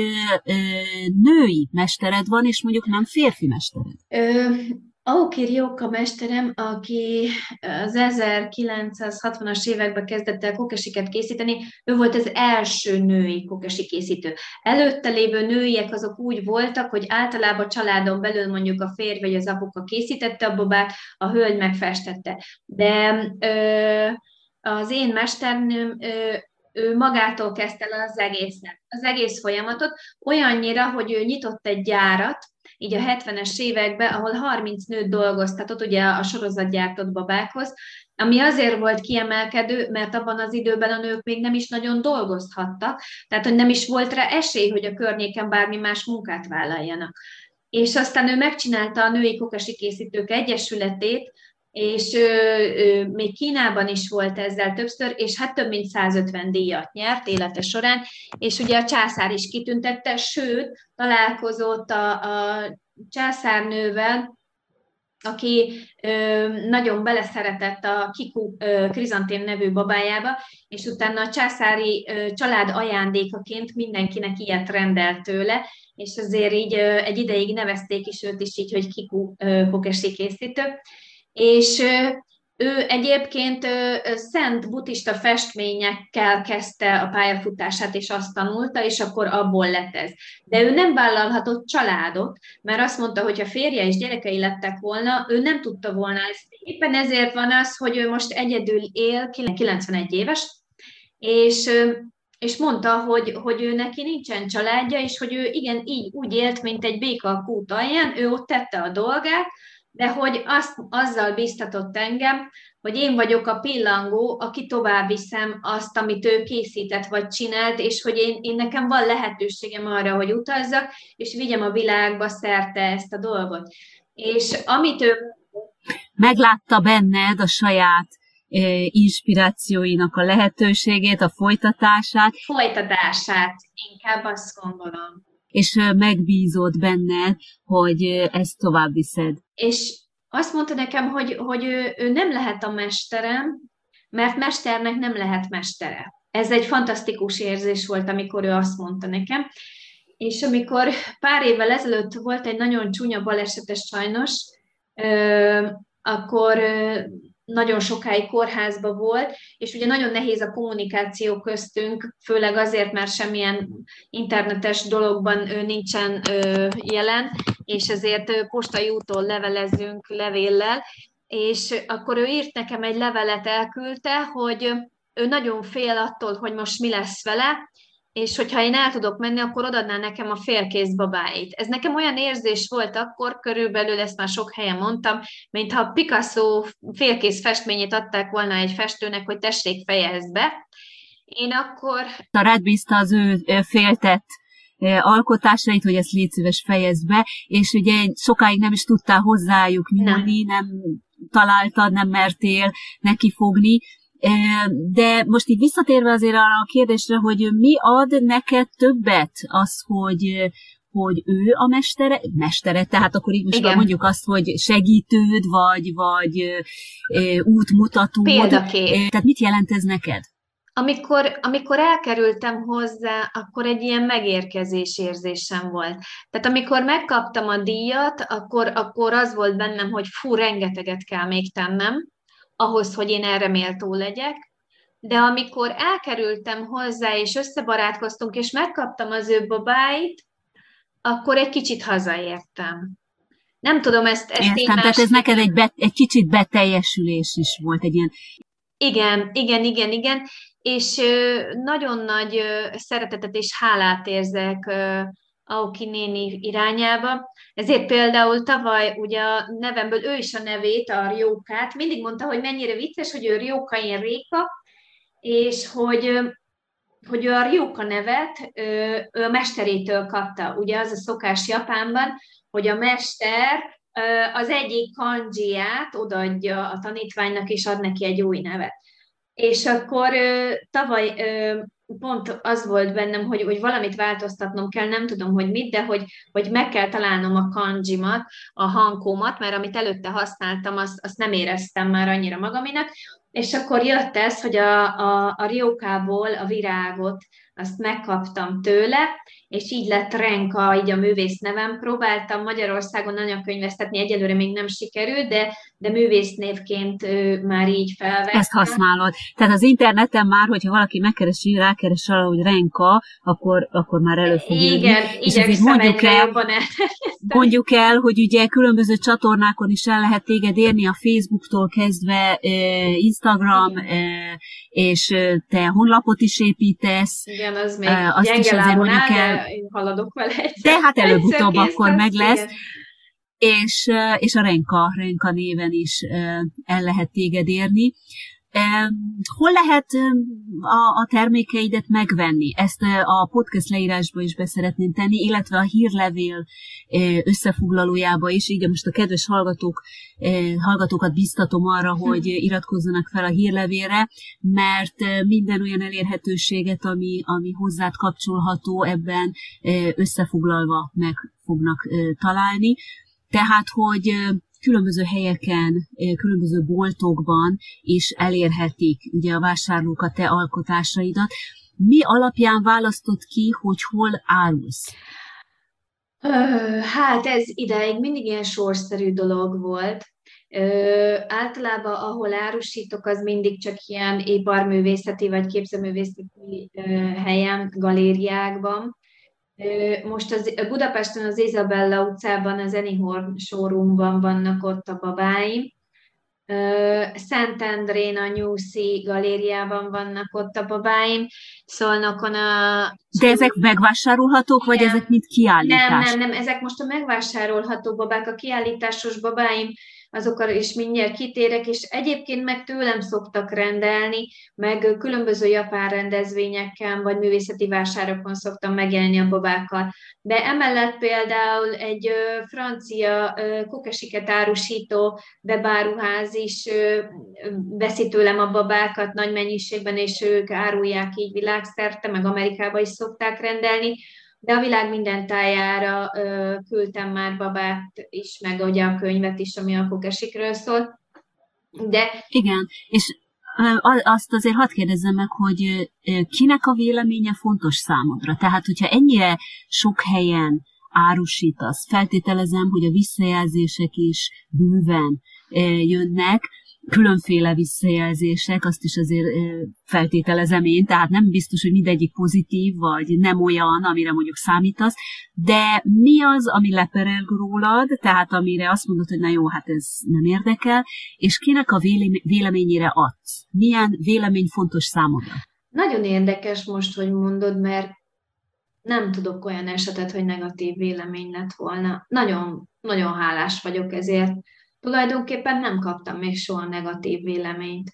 Volt olyan, hogy a kardot nem jól festettem meg, és csak szóltak ilyen küzdősportosok, hogy a kardot fordítva fest ezen turréka, tehát hogy vannak ilyen kulturális eltérésem, annak ellenére, hogy, hogy mindennek mindig annyira alaposan utána nézek, hogy az utolsó gomnak, sejemszaladnak, mindennek, hogy hogy kell elhelyezkednie, de mivel, mivel ez egy redukált forma, ezért nincsen arra lehetőség, hogy minden tökéletesen ugyanúgy álljon, mint ahogy ez eredetiben, de egyébként nem, nem kaptam még negatív visszajelzést. Az, hogy kinek mi számít a véleményem, ízlések és pofonok különbözőek, mindenkinek másra van szüksége. Tehát, hogy szerencsére sokrétű, amit készítek, és mindenki megtalálhatja benne azt, amit ő szeretne. Tehát, ha valaki az letisztultságot, egyszerűséget keresi nálam, az is találhat a babáim között, az is, aki gyermeknek ajándéknak szeretné, fiúnak, lánynak, ami nagyon-nagyon jó és nagyon szeretik, hogy nagyon kevés a piacon a fiúknak, férfiaknak adható ajándéktár, és hogy itt kifejezetten férfiasak, ugye a ninják, a szamurájok, különböző férfi figurák, és ezért nagyon-nagyon szeretik a férfiak is ezeket a babákat. Nem, mindig próbálok egyébként az új évhez is kapcsolódni, tehát most is például tigris festésünk lesz a kínai hold új év kapcsán, még próbálok ilyen napra kész is lenni azért. Tehát különböző témák, különböző helyekről vett dolgok, ezeket, tehát minél-minél szélesebb körből veszed az inspirációkat.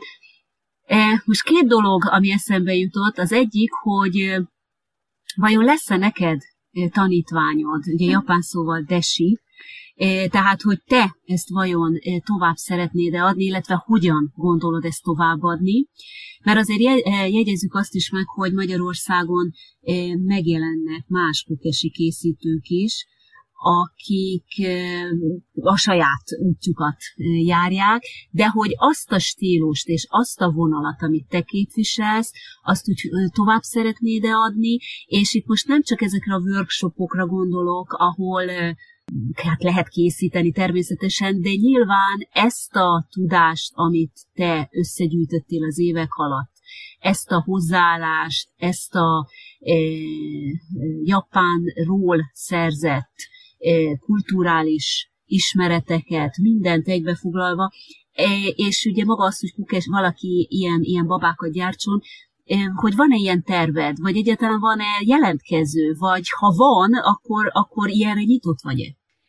Nagyon érdekes. Én úgy gondolok a kokesi készítésemre, meg egyáltalán arra, hogy ezt a kulturális részt átadhassam így a világnak, tulajdonképpen mint egy misszióra.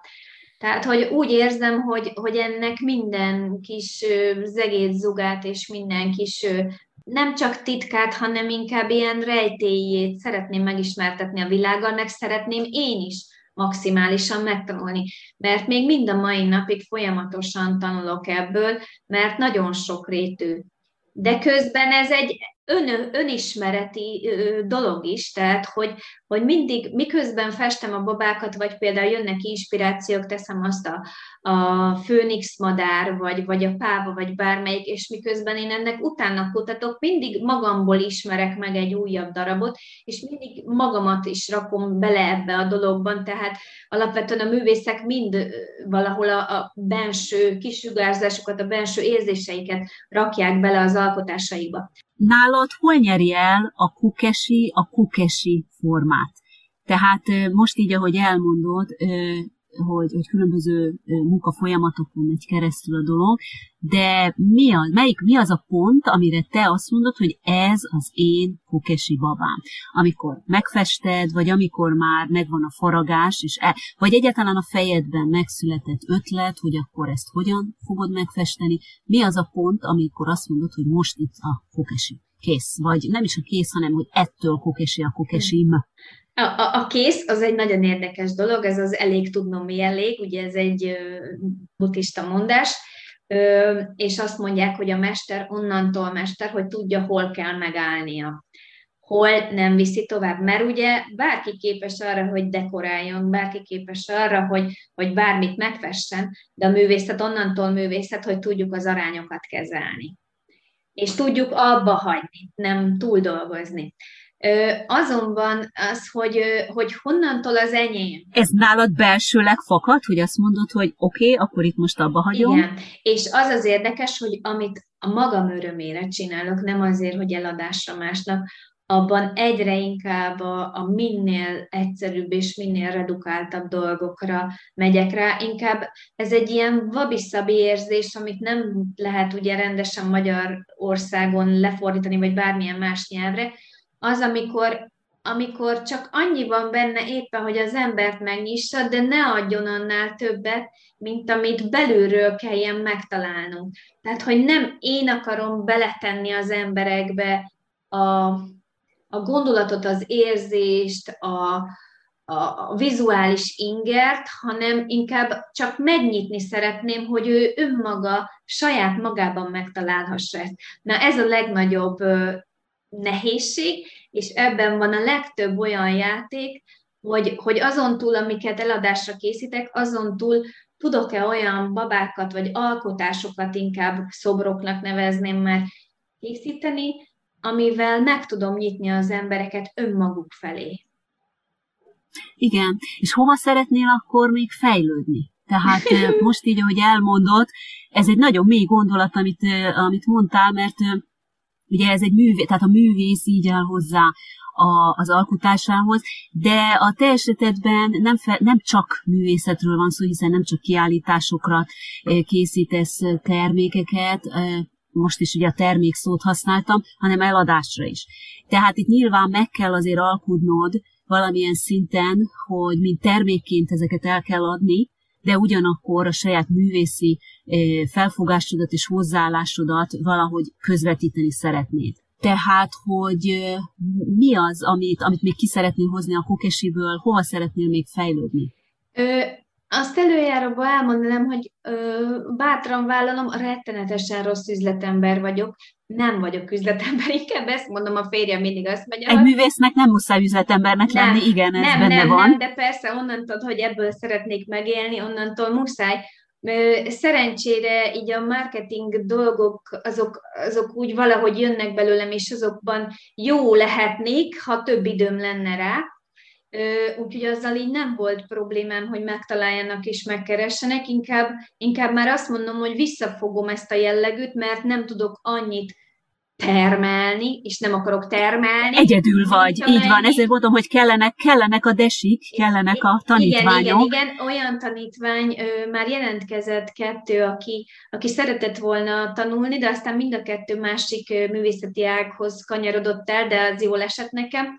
És igen, vannak mások is Magyarországon, akik elkezdtek kókesi babákat készíteni, gondolkodtam egyesületen, fel is vetettem ezt a dolgot, mint külföldi kókesi készítők egyesülete, Egyelőre ez a dolog úgy látom annyira nem működik, mint amennyire én szerettem volna. De visszatérve a kérdésedre, igazság szerint a, igen, van egy termelés része, amit nem termelésnek neveznék, hanem azokat a babákat, amelyek bárki számára elérhetőek árában is, meg, meg úgy, hogy, hogy tényleg bárki befogadó tegye, és a japán kultúrát tükrözze, és egy szép, kedves emlék, vagy egy dísztárgyá ö, alakuljon. Ez elég sok időt elvisz. Sajnos arra van kevesebb időm, amit igazán szeretnék, amikor mindegyik baba egy-egy alkotás. Amikor azon nagyon sokat kell dolgoznom önmagamon is, és magán a babán is, hogy az megszülethessen. Tehát, hogy az nem egy termelésben születik meg, hanem, hanem ez egy megvalósulás. Ez egy, ez egy az, az álmom, és tulajdonképpen ezeket szoktam, ezeket kiállításra vinni, és most nagyon-nagyon örülök neki, mert végre három év után Japánból hazaérkeztek a kokesi babáim, de most éppen aktívan keresem a helyet, hogy hol lehet legközelebb kiállítani őket, és hol tudom végre úgy bemutatni Magyarországon ezt, a, ezt az anyagot, ami még nem is volt itthon bemutatva, de most az elmúlt három évben a Covid alatt ami ilyen szempontból szerencsés, hogy nem álltak itthon a dobozba, hanem Japánba folyamatosan pörgetve voltak, és Kokesi múzeumokban is kiállították, Dento Kokesi múzeumokban háromszor. Tehát a hagyományos igen. múzeumokban, és igen, is ez is valóban nagy dolog. Igen. Ez is valóban rettentő nagy dolog. Amit azért még gyorsan el szeretnék mondani, hogy ugye a te babáid azok nem feltétlenül csak japán figurák tehát ezzel azt szeretném csak hangsúlyozni, hogy nem feltétlen csak japán rajongóknak valók a te babáid, hanem mindenkinek, aki ránéz, és azt mondja, és, és talál benne valami, valami bájt, valami kedvességet, és megfogja a szívüket, hiszen te magyar figurákat is gyártasz, készítesz, más, tehát ilyen egyszerű kislány alakot, vagy tehát feltétlenül csak a japán hagyományos kimonóba öltöztetett és, és társai, vagy a szamuráj arcok néznek vissza, hanem, ahogy az előbb is mondtam, tehát bárki tényleg megtalálhatja a kedvére valót, és a nagyságát is, tehát a méretét illetően is, ugye vannak elég nagy alkotásaid is, és vannak nagyon kicsikék, nagyon kis kedves, kis polcra tehető, tényleg, tehát így, ahogy én ránézek, és, és én is egy olyan személyiség vagyok, hogy megmondom őszintén, hogy én a effektív az, hogy dísztárgy, azt annyira én nem szeretem. Egy kicsit olyan olyan logikus emberke vagyok, tehát ez azt értem, hogy ha ennek nincs értelme, igen, hogy ott legyen, akkor ne legyen kell, itt. Igen.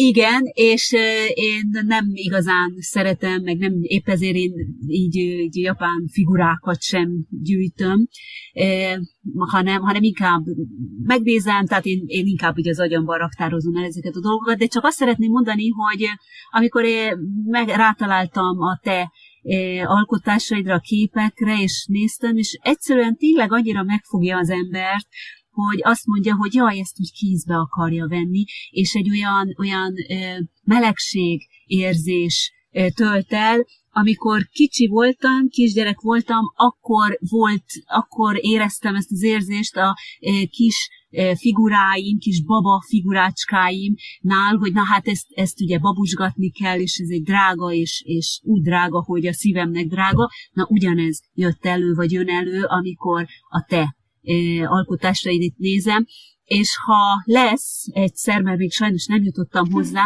akkor biztos, hogy egy vitrínben fogom tárolni, hogy nehogy a porérje, és amikor ránézek, akkor tényleg egy, hogy is mondjam, egy olyan érzés, tehát ez a, most olyan lehet, hogy nagyon csesen fog hangzani, de hogy ha ránéz az ember, akkor tényleg a melegség, a boldogság és az öröm töltse el.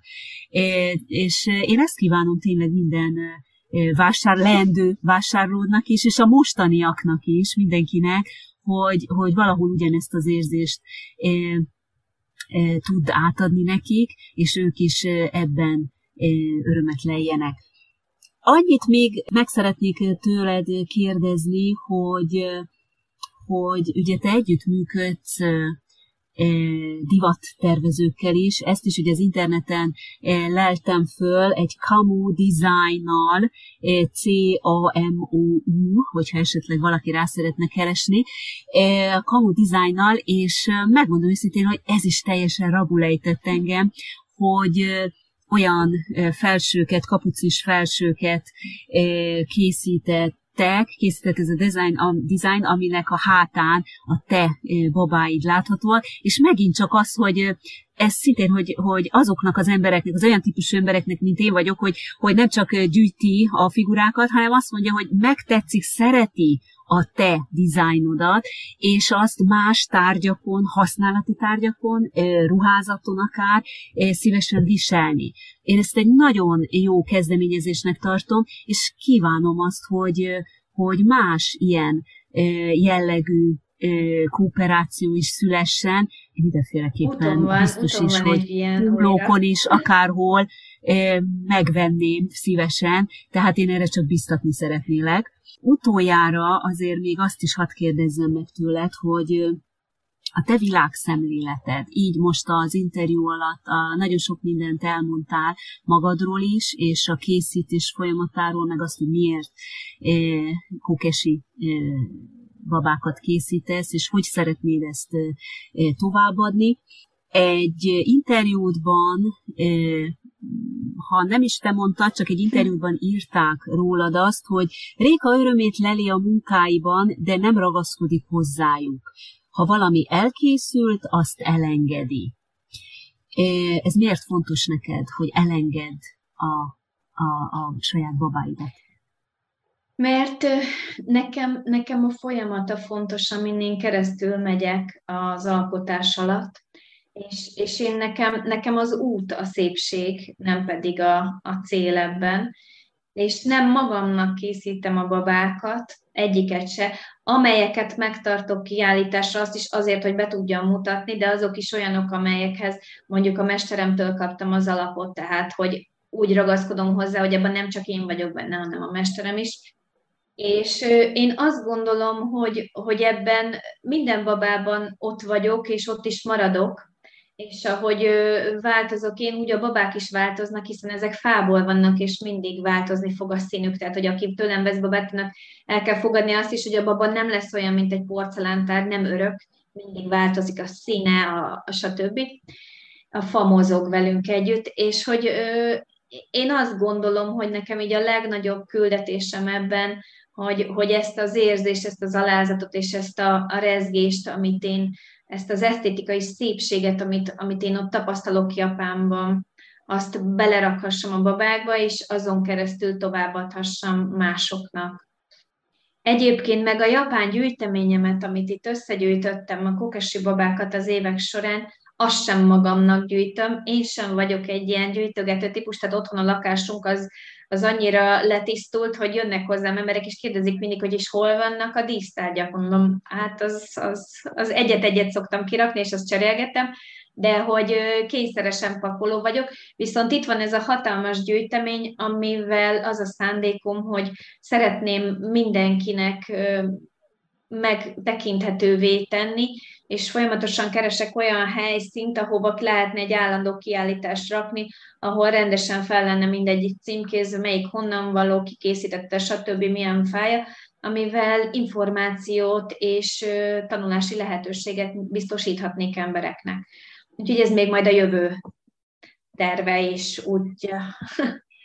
És azt hiszem, hogy ennél szebb zárószó, végszó nem is lehetne, de a műsor a podcast hagyománya szerint, vagy immár hagyományá váló befejező kérdése szerint, hadd kérdezzem meg, hogyha Japánra gondolsz, Japán jut eszedbe, akkor te milyen színre asszociálsz?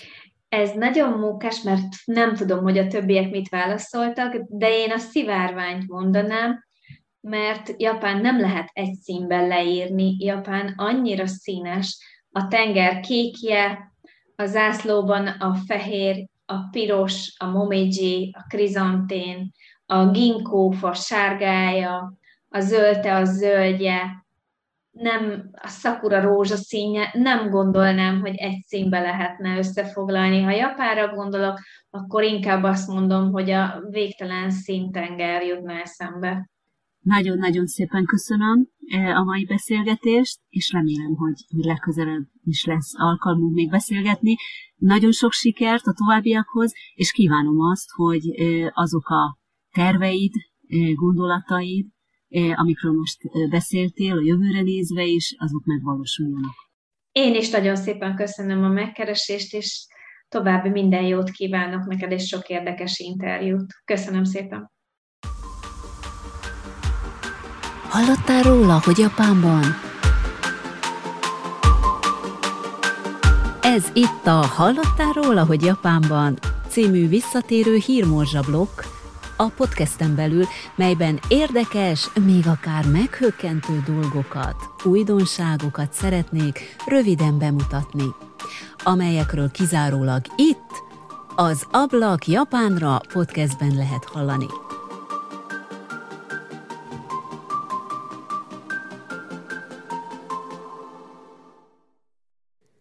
A mai epizódban egy magyar művésznővel beszélgettem, és itt a Hírmorzsa blogban is egy nőt, egy japán költőnőt szeretnék most bemutatni. Egy nőt, egy asszonyt, aki rövid élete során több mint 500 verset írt az élet szeretetéről, az ember magányáról és a reményről. Élete során mégsem jelent meg egyetlen verses kötetesem. Mégis verseinek szavai még ma is formáló hatással vannak a jelenkori írókra, költőkre, zeneszerzőkre és festőkre. Kaneko Misuzuról van szó, aki 1903 és 30 között élt, mindössze 27 évet. A japán irodalom Misuzu munkásságát leginkább a gyermekversei által ismerte el, persze csak a halála után. Versei valójában gyermekversek köntösébe bújtatott irodalmi gyöngyszemek. A gyermeki előadásforma mögött mély emberi érzések bontakoznak ki. Jó magam is az utóbbi időben fedeztem fel néhány versét, melyek bevallom egy csapásra rabulejtettek.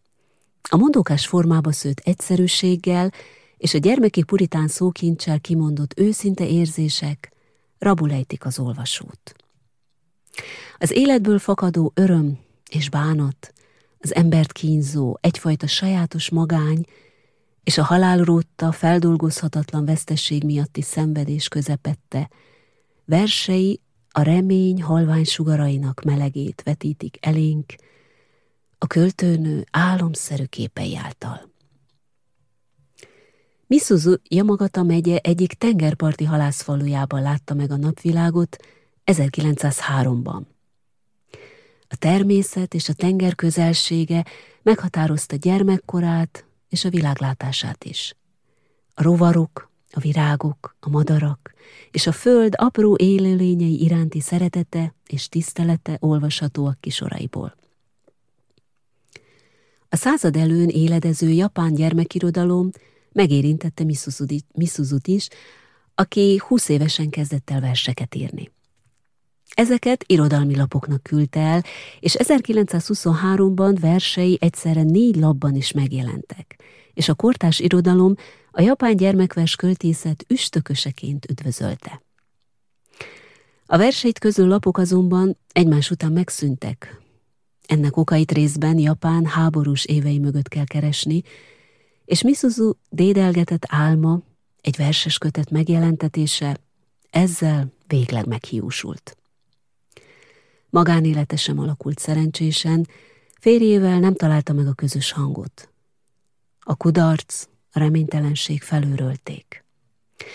27 éves korában vetett véget az életének. Négy rövidke versét szeretném most megosztani veled, kedves hallgatóm. Jó magam, nem vagyok költő, sem pedig műfordító. Egyszerűen csak megpróbálom, botladozva ugyan, átültetni sorait magyar nyelvre. A japán szavak szó szerinti fordítása helyett inkább a hangulatnak és a víziónak a megragadására törekedtem. Az első vers. A szírmok este hullanak. A reggeli fényben szírmait hullajtó virághoz a verebek dörgölőznek. A naplemente fuvallatában szírmait hullajtó virágoknak az esti harangok énekelnek. A szírmait az estfényben hullajtó virágok vajon kiben lelnek pajtásra? A szírmait az estfényben hullajtó virágok vajon kiben lelnek pajtásra? A következő két versnek a címe ugyanaz, Vitorla. Az első Misuzu korai éveiből, a második pedig élete utolsó évéből való. A vers hangulatából ez olvasható ki. Aminek ott kellett volna lennie, az már nincs ott. Amit el kellett volna érni, azt nem értük el. És amit elvesztettünk, az elveszett.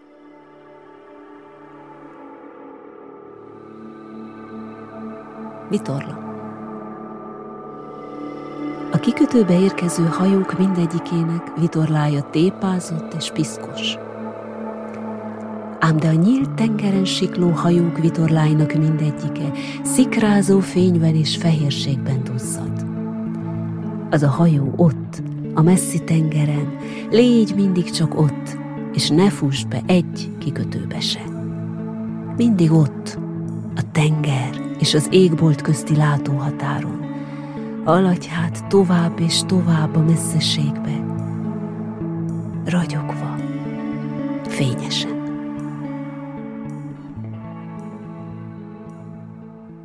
A második vers szintén vitorla.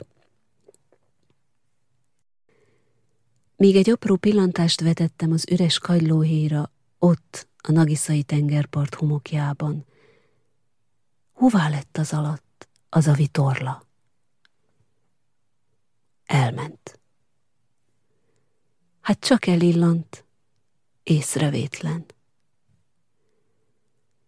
Volt valaki, és volt valami.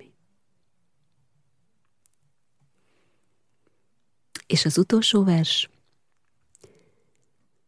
Könnyes szempillába bújt szivárvány. Nem számít, hogy letörlöm újra és újra, előbudjan a gondolat könnyek formájában.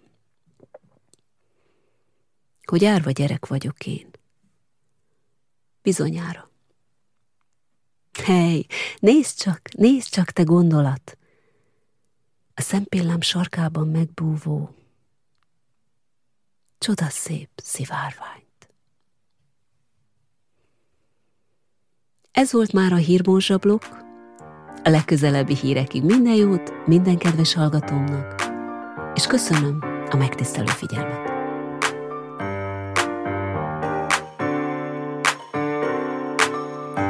Kedves hallgatóm, ez volt az Ablak Japánra podcast, Janagi Szava Gyöngyivel, Japánról, egyenesen Japánból. De ahogy észrevetted az epizódból, nem is csak Japánról van szó. Inkább azt mondanám, hogy témákról, amelyek érinthetnek téged is. Témák, amelyek így vagy úgy kapcsolódnak Japánhoz, Magyarországhoz is, és a nagyvilághoz is.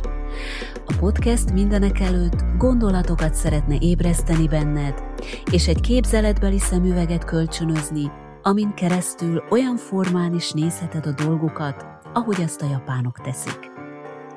Megköszönöm, hogy velem töltötted az idődet ezen epizód révén, és természetesen várom a hozzászólásodat, értékes gondolataidat, melyeket megosztanál másokkal is. Ha szeretnéd, hogy minél többen megismerjék az Ablak Japánra podcastet, akkor mesélj róla kérlek másoknak is. Ha elnyerte tetszésedet az adás, kérlek jelöld öt csillaggal, így kerülhet feljebb a podcast a hallgatottsági listán. Mindezért előre is hálás köszönetet mondok. Végül pedig, de nem utoljára, ha nem akarod kihagyni a következő részeket, iratkozz fel a csatornámra, kövess a Facebookon, csatlakozz a Facebook csoporthoz, és nézz rá a többi közösségi média oldalra is. Minden további elérhetőséget megtalálsz az epizódhoz tartozó leírásban. Várlak szeretettel legközelebb is!